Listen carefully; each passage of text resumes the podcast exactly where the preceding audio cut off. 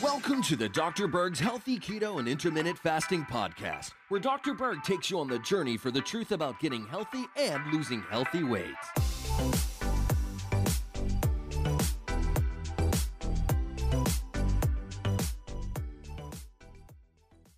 There are actually seven warning signs of a vitamin D deficiency. Now, recently I looked how many videos I have on vitamin D on YouTube, and I found out it was 326 videos. So I'm sure that you've seen pretty much all of them. But if you haven't, this video is kind of a summary of the key warning signs. But what you need to realize is that a warning sign or a symptom is not the problem. It is an indicator of a problem, but is not the problem. And I'm going to let you in on a little secret. The medical profession treats indicators, okay? They treat the indicators, and the treatment lasts for about 24 hours because if you only treat the indicators, you have to keep treating them over and over and over again. And the same thing happens with your garden or in farming. If you have excessive weeds or pests or insects, you know, you might think those are the problem, but they're really not.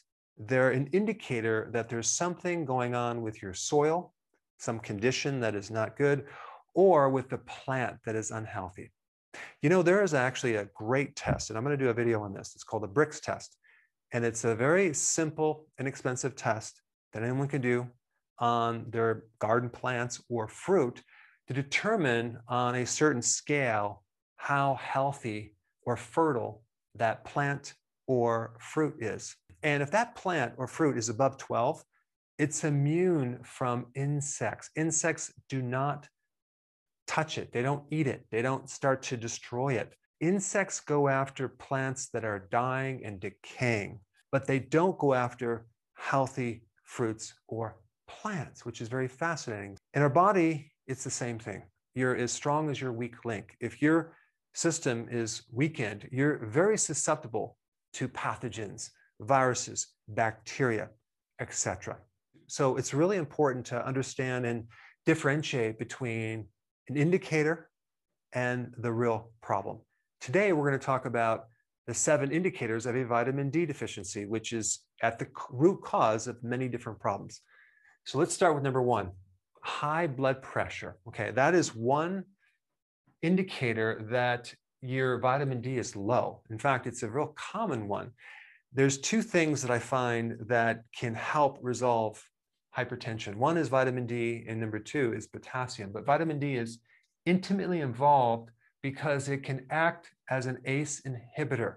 They use ACE inhibitors for, I think it's 48% of all first line treatments for high blood pressure, okay?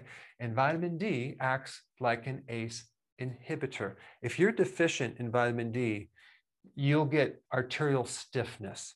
In fact, there's a huge correlation between people having low vitamin D and having hypertension. In fact, I'd be really curious if anyone who had high blood pressure didn't have a vitamin D deficiency. Okay, number two, low back pain. This is a really good indicator that you're low in vitamin D, especially if you get like achiness in your lower back, in the muscles. And if you have low back achiness at night when you're trying to sleep, classic vitamin D deficiency.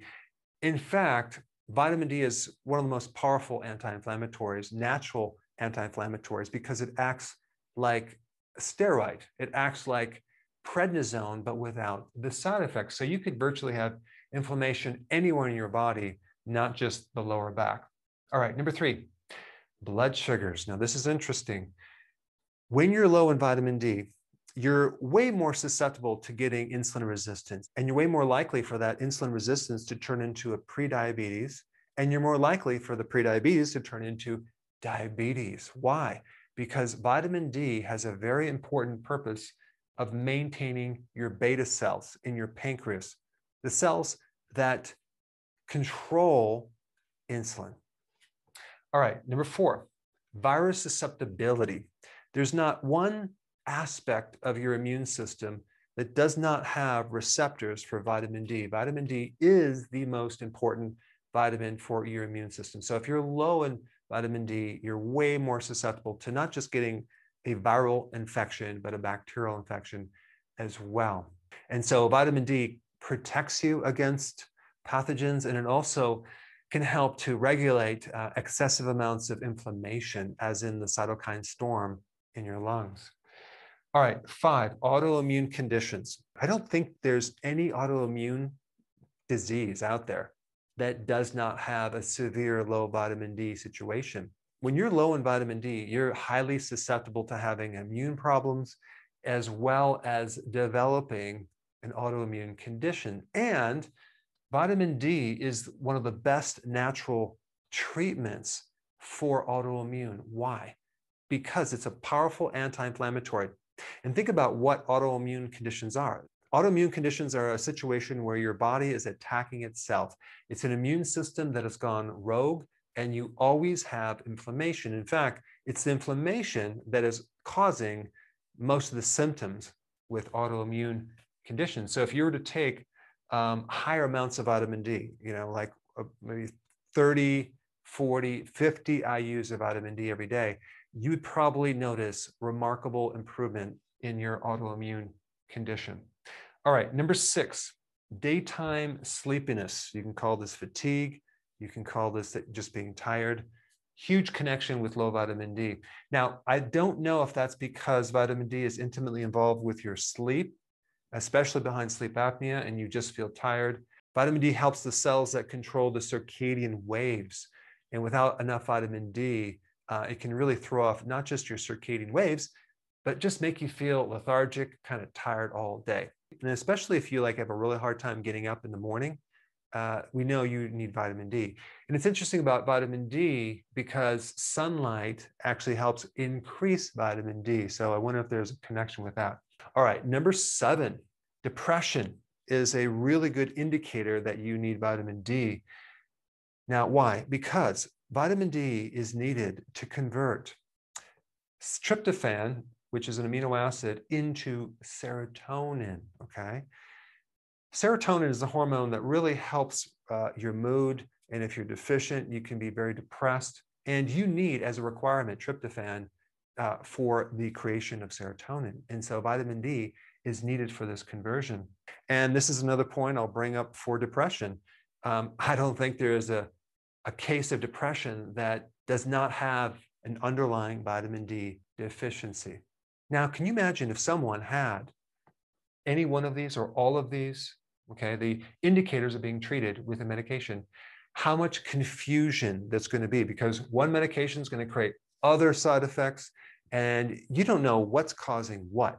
But unfortunately, the system is set up to manage your indicators and not treat underlying causes. I want to bring up another point. Now, you could be having you know, being out in the sun, getting enough vitamin D. You could be eating foods with some vitamin D. You could be taking the vitamin D supplement and still have problems for various reasons, which I'm going to cover right now. Number one, you can have, which is becoming more common, a genetic defect. It's called polymorphism. If you had gen- some genetic testing um, and you had a vitamin D receptor uh, mutation, that could be the reason why taking normal amounts of vitamin D is not, not going to work. The other thing is that the RDAs for vitamin D are, I think, if I'm not mistaken, like 600 IUs, which is a joke because that research has been done primarily on bone formation, but not all the other things that it can do.